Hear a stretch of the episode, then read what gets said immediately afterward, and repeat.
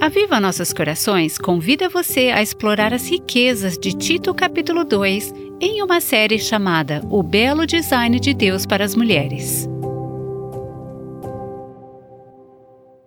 O Evangelho não será ouvido e recebido pela nossa cultura, por nossa geração, por seus filhos, por seus vizinhos, pelas pessoas em seu local de trabalho. O Evangelho não será recebido se não puder ser visto na vida daqueles de nós que professam acreditar nele. Tito 2 vai te desafiar a saber o quanto você acredita. Quão importante é doutrina para você? Você sabe o que é doutrina? Quanto você se importa com a doutrina? Ensine a partir de sua vida e ajude aquelas que estão vindo atrás de você para serem guardadas e protegidas em seus passos. Minha vida está muito mais rica hoje, enquanto vou envelhecendo, por causa de pessoas mais velhas que investiram em minha vida. E isso vai ajudá-la a desenvolver a verdadeira beleza. Quando você é jovem, há alguns defeitos de caráter, seja amargura, ou egoísmo, ou orgulho, que podem ser encobertos com energia jovem, com boa aparência, habilidade natural ou personalidade natural. Mas à medida que você envelhece e essas coisas físicas e externas desaparecem, se esses defeitos de caráter não foram santificados, eles vão se tornar mais pronunciados e mais visíveis. Esta é uma série de ensino chamada O Belo Design de Deus para as Mulheres no Aviva Nossos Corações, com nossa anfitriã Nancy DeMoss Wogemuth, autora do livro Mulheres Atraentes Adornadas por Cristo, Vivendo a Beleza do Evangelho Juntas. Esse livro é um estudo de Tito 2 e vamos estudar essa passagem juntas aqui no Aviva Nossos Corações. Então abra sua Bíblia em Tito 2 e coloque o um marcador lá, porque vamos conhecer e nos aprofundar nessa passagem da Bíblia pelas próximas semanas. Aqui está Nancy na voz de Renata Santos. Se você tem ouvido a Viva Nossos Corações por qualquer período de tempo, você já me ouviu falar sobre essa revolução contracultural que estamos crendo que Deus trará ao coração das mulheres hoje. E Tito 2 fala dessa questão da mulher contracultural. Como ela é? Realmente importa que tenhamos essa revolução contracultural? Que diferença as mulheres contraculturais fariam em nossa cultura? E como esse tipo de movimento pode realmente acontecer? Isso é um sonho? É só uma visão que não pode acontecer? É realista? Como isso pode acontecer? Em Tito 2, especialmente nos versículos 3 a 5, vemos um retrato da mulher contracultural. O apóstolo Paulo nos dá, sob inspiração do Espírito Santo, um currículo para a formação e desenvolvimento de mulheres contraculturais. Nessa passagem, vamos descobrir e revelar a missão de uma mulher contracultural, sua motivação, o que vai nos fazer querer ser como esse tipo de mulher, porque para ser esse tipo de mulher você terá que nadar contra a corrente. Qual é o propósito de ser uma mulher contracultural? Também nesta passagem temos o que eu considero uma das passagens mais definidas em toda a palavra de Deus sobre o assunto do ministério das mulheres na igreja local. E vamos falar sobre com o que isso se parece ou como deve ser. Permita-me começar lendo o primeiro parágrafo de Tito 2, nos versos de 1 a 5. Aqui no Aviva Nossos Corações, não queremos que você só me escutem ensinando a palavra e não queremos que vocês sejam crentes dependentes. Queremos que vocês aprendam a se alimentar da palavra de Deus. Então, se você está em algum lugar ouvindo esse programa, se você puder parar o que está fazendo agora, puder pegar a sua Bíblia e ir acompanhando, isso seria muito bom. Se você estiver dirigindo em seu carro ou se você estiver em seu local de trabalho, talvez você não possa fazer isso agora, mas eu quero te encorajar durante essas próximas semanas, porque sim, serão semanas em que estaremos analisando o título capítulo 2. Para você mesma entrar nessa passagem e se imergir nela, se aprofundar nela durante estas próximas semanas, até que se torne parte da sua mente, de como você pensa e, mais importante, de como você vive. Então eu vou ler os versículos de 1 a 5 de Tito capítulo 2. O apóstolo Paulo diz: Você, porém, Fale o que está de acordo com a sã doutrina. Ensine os homens mais velhos a serem sóbrios, dignos de respeito, sensatos e sadios na fé, no amor e na perseverança. Semelhantemente, Ensine as mulheres mais velhas a serem reverentes na sua maneira de viver, a não serem caluniadoras, nem escravizadas a muito vinho, mas a serem capazes de ensinar o que é bom. Assim poderão orientar as mulheres mais jovens a amarem seus maridos e seus filhos, a serem prudentes e puras, a estarem ocupadas em casa e a serem bondosas e sujeitas a seus próprios maridos, a fim de que a palavra de Deus não seja difamada. Vários meses atrás, o Senhor colocou em meu coração pela primeira vez para começar a desenvolver uma série sobre Tito 2. Para ensinar Tito 2, senti que era importante entender o contexto em que esse capítulo se encontra. O livro de Tito tem apenas três capítulos, são apenas 46 versículos. Não é muito longo. Na minha Bíblia, o livro inteiro se encontra em um pouco mais do que uma página. Passei os últimos meses enchendo a minha mente e o meu coração com esse livrinho de Tito. Que joia preciosa! Tendo lido ele vez após vez, o estudei, o memorizei, durmo algumas noites citando o Tito para mim mesma, acordo algumas manhãs citando-o para mim mesma.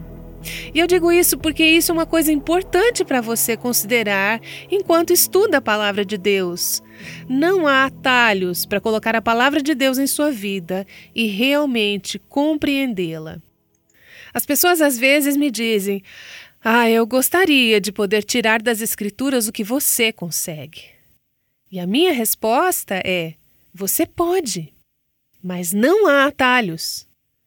E eu vou fazer isso nas próximas semanas, te ensinando algumas coisas que Deus tem me ensinado mas eu passei horas e horas apenas lendo o texto, pensando sobre isso, examinando cada palavra, meditando sobre ele, ponderando-o, olhando e examinando de muitos ângulos diferentes. Uma coisa maravilhosa sobre as Escrituras é que ela é viva. Eu li o livro de Tito dezenas de vezes, talvez centenas de vezes ao longo dos anos, mas agora que eu estou focando nele, ele está ganhando vida para mim de uma maneira totalmente nova. Os versículos em que vamos nos concentrar particularmente nesta série, aquele pequeno parágrafo que acabamos de ler, terão um novo significado e se tornarão ainda mais ricos para nós, enquanto consideramos o pano de fundo e o contexto de todo o livro de Tito. Então eu quero passar os primeiros dias desta série, antes de chegarmos ao papel sobre as mulheres, olhando para o quadro geral como essa passagem se encaixa em toda a mensagem, nos temas e dentro do contexto do livro de Tito? Em primeiro lugar, como mencionei, o livro de Tito é escrito pelo apóstolo Paulo. Tito é um dos três pequenos livros que são chamados de epístolas pastorais. Uma epístola é uma carta escrita por um apóstolo. E são cartas para serem lidas, são comunicação, elas são muito pessoais. Essas três epístolas pastorais foram escritas pelo apóstolo Paulo para dois homens que eram pastores. Primeiro e segunda Timóteo, escrito a Timóteo, e o livro de Tito, escrito a Tito. Há muitos paralelos entre 1 Timóteo e Tito. Na verdade, algumas passagens são muito semelhantes. Ambos os livros podem ter sido escritos na mesma época, entre as duas prisões romanas de Paulo. Eles foram escritos no final da vida e do ministério de Paulo. Três ou quatro anos depois, em 67 depois de Cristo, o apóstolo Paulo seria decapitado por Nero. Então Paulo está chegando ao fim de sua vida. Toda palavra de Deus é importante, é tudo verdade, é tudo inspirado. Mas quando você pensa sobre o que um homem está dizendo, quando ele sabe que sua vida está chegando ao fim, é realmente importante. Essas são as coisas que pesavam em seu coração. Tito era um cristão gentil. Ele era um pastor, provavelmente jovem, e aparentemente quem o levou ao Senhor foi o apóstolo Paulo. Em Tito 1, 4, o apóstolo Paulo chama Tito de meu verdadeiro filho em uma fé comum. Ele provavelmente era um filho espiritual, na fé. Tito serviu e viajou com Paulo em uma ou duas viagens missionárias de Paulo. Ele foi mencionado onze vezes em outros lugares nas epístolas de Paulo, a maioria, oito, das que estão no livro de 2 Coríntios. Paulo enviou Tito em uma série de atribuições especiais para a igreja em Corinto. Então, quando Paulo e Tito chegaram a Creta, Paulo deixou Tito lá, na ilha de Creta, para estabelecer liderança às igrejas naquela ilha. Creta é uma grande ilha no mar Mediterrâneo, cerca de 240 quilômetros ao sul de Atenas, na Grécia. A ilha tem 257 quilômetros de comprimento e no seu ponto mais largo tem 56 quilômetros de largura. Tem várias cidades e vilas. Havia igrejas começando nessas diferentes cidades, e Paulo tinha deixado Tito lá para supervisionar o trabalho e as igrejas na ilha. Como mencionei, Nero era o imperador romano naquele momento. E não demoraria muito depois que essa carta foi escrita para o governo romano tomar uma posição oficial contra o cristianismo. O cristianismo logo seria banido, e claro, a razão foi porque o cristianismo estava causando tanto impacto. Eu me pergunto, embora cremos em Deus para o reavivamento em nossos dias, à medida que o cristianismo começa a causar o tipo de impacto que se pretendia causar em nossa cultura, há uma boa chance de que se torne mais difícil do que mais fácil ser cristão. Isso certamente era verdade nos dias da igreja primitiva. Não demoraria muito após esse momento em que Paulo estava escrevendo aquela carta, antes que a igreja experimentasse intensa perseguição. Assim, Paulo tem uma preocupação pelos líderes cristãos nas igrejas locais que seriam responsáveis por liderar a igreja nos dias que viriam. Ele vai responder a perguntas como: o que é ser uma igreja saudável? Com o que ela se parece? Como a igreja pode melhor cumprir o seu papel no mundo? O que os crentes precisam saber? Como a igreja precisa funcionar para cumprir sua missão em um mundo corrupto? Como os crentes podem ser protegidos de serem desviados por falsas doutrinas, falsos mestres? Paulo estava preocupado não só com a geração atual, mas com as gerações futuras. Na verdade, sob a inspiração do Espírito Santo, acredito que Deus levou Paulo a escrever essas coisas não só para a sua geração, mas para a nossa geração, porque temos que lidar com esses mesmos tipos de perguntas. Então, temos que fazer essas mesmas perguntas. Será que nós apenas nos escondemos em nossas pequenas fortalezas cristãs e nos certificamos de que ninguém nos ataque? Ou há alguma maneira de sermos uma testemunha vibrante, vital e eficaz em nosso mundo? Bem, a resposta é certamente a última. Mas como fazemos isso? Acho que às vezes, como cristãos, desenvolvemos esse tipo de mentalidade temerosa. Não queremos que o mundo nos corrompa, com o que devemos nos preocupar, é claro, mas também precisamos nos preocupar com a forma como podemos ser sal e luz e influenciar um mundo perverso. Como tornar o Evangelho crível em um mundo que rejeita a verdade, em um mundo que tem pouco ou nenhum interesse sério em Cristo, em um mundo que rejeita Cristo como sendo divino, como sendo o Salvador, o Messias do mundo. Nesse tipo de mundo, como fazemos o Evangelho crível? Tenho a sensação de que, muitas vezes, nossa proclamação do Evangelho está chegando a ouvidos surdos. As pessoas não estão interessadas em geral. Por que isso? Há muitas respostas para essa pergunta, há muitas razões, mas Paulo aborda alguma dessas perguntas. Recebi no meu e-mail outro dia um boletim informativo e o título no topo da linha de assunto era Juventude abandonando o cristianismo, a taxa recorde. Abri um boletim informativo de e-mail que vem de um ministério chamado Passando o Bastão e havia algumas estatísticas muito desanimadoras e desencorajadoras sobre como os jovens que cresceram na igreja estão abandonando o cristianismo a taxa recordes.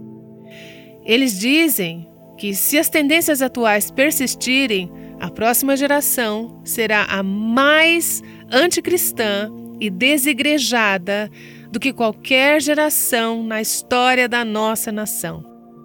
Na verdade, o boletim começou fazendo esta pergunta: É esta a última geração cristã? Há muito que poderíamos dizer sobre isso, mas as Escrituras têm muito a dizer sobre como respondemos a esse tipo de preocupação. O primeiro século poderia ter sido a última geração cristã, humanamente falando, quando o governo romano se propôs a destruir o cristianismo. Mas isso não aconteceu, porque Deus deu às pessoas, como ao apóstolo Paulo, a sabedoria, a direção e a inspiração para escrever livros como Tito, que dizem a nós, como igreja, como vamos responder nesse tipo de mundo? Como devemos pensar? Como devemos viver? Como devemos agir? Como devemos passar o bastão da fé intacta para a próxima geração. Assim, o apóstolo Paulo está preocupado, como nós também deveríamos estar, sobre o que será necessário para preservar a igreja da extinção e permitir que a igreja passe o bastão da verdade para a próxima geração. As respostas a todos esses tipos de perguntas que acabamos de conversar aqui nos levam de volta ao Evangelho, o Evangelho de Jesus Cristo. Paulo está preocupado que a igreja da sua época, as igrejas locais, as expressões locais do corpo de Cristo, tanto os líderes quanto os membros aprendam a viver as implicações do Evangelho. Ele quer que eles conheçam o Evangelho e saibam o que significa e como isso afeta a maneira como pensamos e vivemos neste mundo. Agora, como eu tenho meditado e ponderado sobre o livro de Tito, lendo-o vez após vez, começou a me parecer que há uma série de grandes contrastes no livro de Tito, e eu comecei a fazer uma lista. Existem dois tipos diferentes de pessoas descritas naquele livro, e há muitos termos e descrições usados em relação a cada um desses dois grupos. E eu quero aproveitar o resto do programa e o próximo para listar algumas dessas descrições para você. Eu quero que você veja esse contraste entre esses dois tipos de pessoas, porque nos dá uma imagem de como a igreja deveria ser em nosso mundo. Paulo fala de dois tipos diferentes de pessoas. O primeiro é o que ele se refere em 1:15 como o incrédulo. São os não cristãos, os não salvos, os incrédulos, as pessoas perdidas. Essa é uma categoria importante. A segunda categoria são os crentes. Eles são chamados, em um versículo, de eleitos de Deus. Paulo fala sobre Tito, meu verdadeiro filho em uma fé comum. Ele é um crente. Ele fala em 3, versículo 8, sobre aqueles que acreditaram em Deus. Em 3, versículo 14, ele chama esses crentes de nosso povo, entre aspas. Esta é uma comunidade de fé, são crentes. Agora, como que eles são diferentes um do outro? Durante todo o livro, você verá características contrastantes desses dois tipos de pessoas. Vou ler algumas das frases. Eu não vou dar todas as referências, porque vocês não vão conseguir anotar tudo, mas podem ir para o site do Aviva Nossos Corações, olhar para a transcrição e você vai poder encontrar as referências se você quiser. Melhor ainda, vá para as Escrituras e as encontrem lá. Sobre os descrentes, Paulo diz: professam conhecer a Deus, mas negam-no por seus atos. Enquanto a vida dos crentes corresponde ao que eles professam acreditar. Paulo diz que esses crentes enfeitam a doutrina de Deus em tudo. Os descrentes professam conhecer a Deus, mas suas obras o negam. Os crentes, suas obras correspondem ao que eles dizem que acreditam. Os incrédulos são descritos como sendo corrompidos. Eles são chamados de feras malignas. Eles agem como bestas más. Esta descrição é dada a eles. Eles são detestáveis, desobedientes e corrompidos. Eles são chamados de sem lei. Isso é um relato dos não crentes.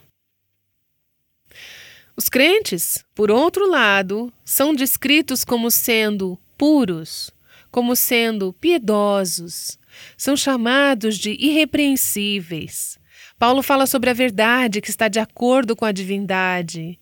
Ele nos chama para renunciar à vida ímpia e viver vidas piedosas. Ele diz que Cristo deu a si mesmo para nos remir de toda maldade e purificar para si um povo particularmente seu. Essa é a descrição dos crentes, pura, não porque são pessoas consideradas melhores, mas porque o Evangelho as limpou de seu pecado. Paulo diz que os incrédulos são escravos, eles são escravos de desejos pecaminosos, eles são escravos da sua carne, e ele usa termos como libertinagem. Falaremos mais tarde sobre o que é isso. Ele fala sobre aqueles que são bêbados, eles são escravos de muito vinho. Ele fala sobre aqueles que são glutões preguiçosos, eles são escravos de prazeres carnais. Ele diz que eles são escravos de várias paixões e prazeres. E o interessante é que eles pensam que são livres, mas não são. Eles são escravos da sua carne, deste mundo, das paixões e dos prazeres pecaminosos, enquanto os crentes são autocontrolados, não escravos deste mundo, não escravos de sua carne. Por exemplo, dizem-lhes para não serem escravos de muito vinho. Eles deveriam estar livres de vícios. E nesta série falaremos sobre todo o problema dos vícios em cristãos e como poderemos estar livres de alguns desses vícios. Há outro contraste entre crentes e descrentes, e isso tem a ver com a maneira como lidam com outras pessoas. Dizem-se de descrentes, por exemplo, que eles são briguentos, eles se irritam facilmente, eles são violentos. É assim que eles lidam com as pessoas. Os crentes são descritos como sendo gentis, não são respondões, eles são orientados a não falar mal de ninguém, para evitar brigas, ser gentil e mostrar verdadeira mansidão para com todos os homens. Eles são ordenados a serem hospitaleiros. Isso é o básico do cristianismo na prática. Esse é o evangelho para ser vivido. Paulo diz no final deste livro: Providencie tudo que for necessário para a viagem de Zenas, o jurista, e de Apolo, de modo que nada lhes falte. E aí você pode pensar, mas por que Deus inspirou isso para fazer parte da Bíblia? As Escrituras estão nos dizendo que é importante a forma como os crentes se tratam. Então, Paulo está dizendo a Tito: alguns servos do Senhor vindo visitá-los. Tome conta deles, deles um lugar para ficar, deles o que precisam. Isso é o cristianismo prático na forma de lidarmos com as pessoas. As relações dos incrédulos são descritas como hostis. Diz que eles são odiados pelos outros e odeiam uns aos outros. É assim que os relacionamentos dos crentes são descritos, que as relações dos crentes buscam ser um reflexo da bondade amorosa de Deus, nosso Salvador, como é referido em 3, versículo 4. Nossas vidas devem refletir o seu amor em nossos relacionamentos. Então, Paulo diz que eles devem ser moderados, dignos de respeito, sensatos na fé, no amor e na perseverança. Devemos ter relacionamentos que mostrem amor, relacionamentos saudáveis um com o outro. No final do seu livro, uma espécie de PS, Paulo diz: Todos que estão comigo enviam saudações para você. Saudações àqueles que nos amam na fé. Vemos essa descrição de pessoas que gostam umas das outras, eles se dão bem. Isso é um resultado, um transbordar do Evangelho. Esse é o Evangelho em ação na vida dos crentes. Esse livro descreve os incrédulos como sendo desqualificados para qualquer boa obra.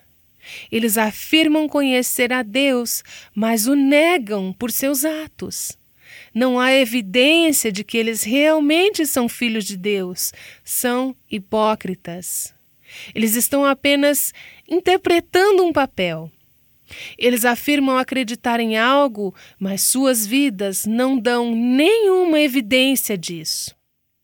Os crentes, por outro lado, são descritos como dedicados à prática de boas obras, um modelo de boas obras, pronto para fazer tudo que é bom, dedicado às boas obras. Essas são apenas algumas das frases que você encontrará no livro de Tito. Agora vamos retornar na próxima sessão com alguns contrastes adicionais no livro de Tito, mas você já pode ver o contraste extremo, a diferença entre crentes e descrentes. Essa diferença deveria ser cristalina.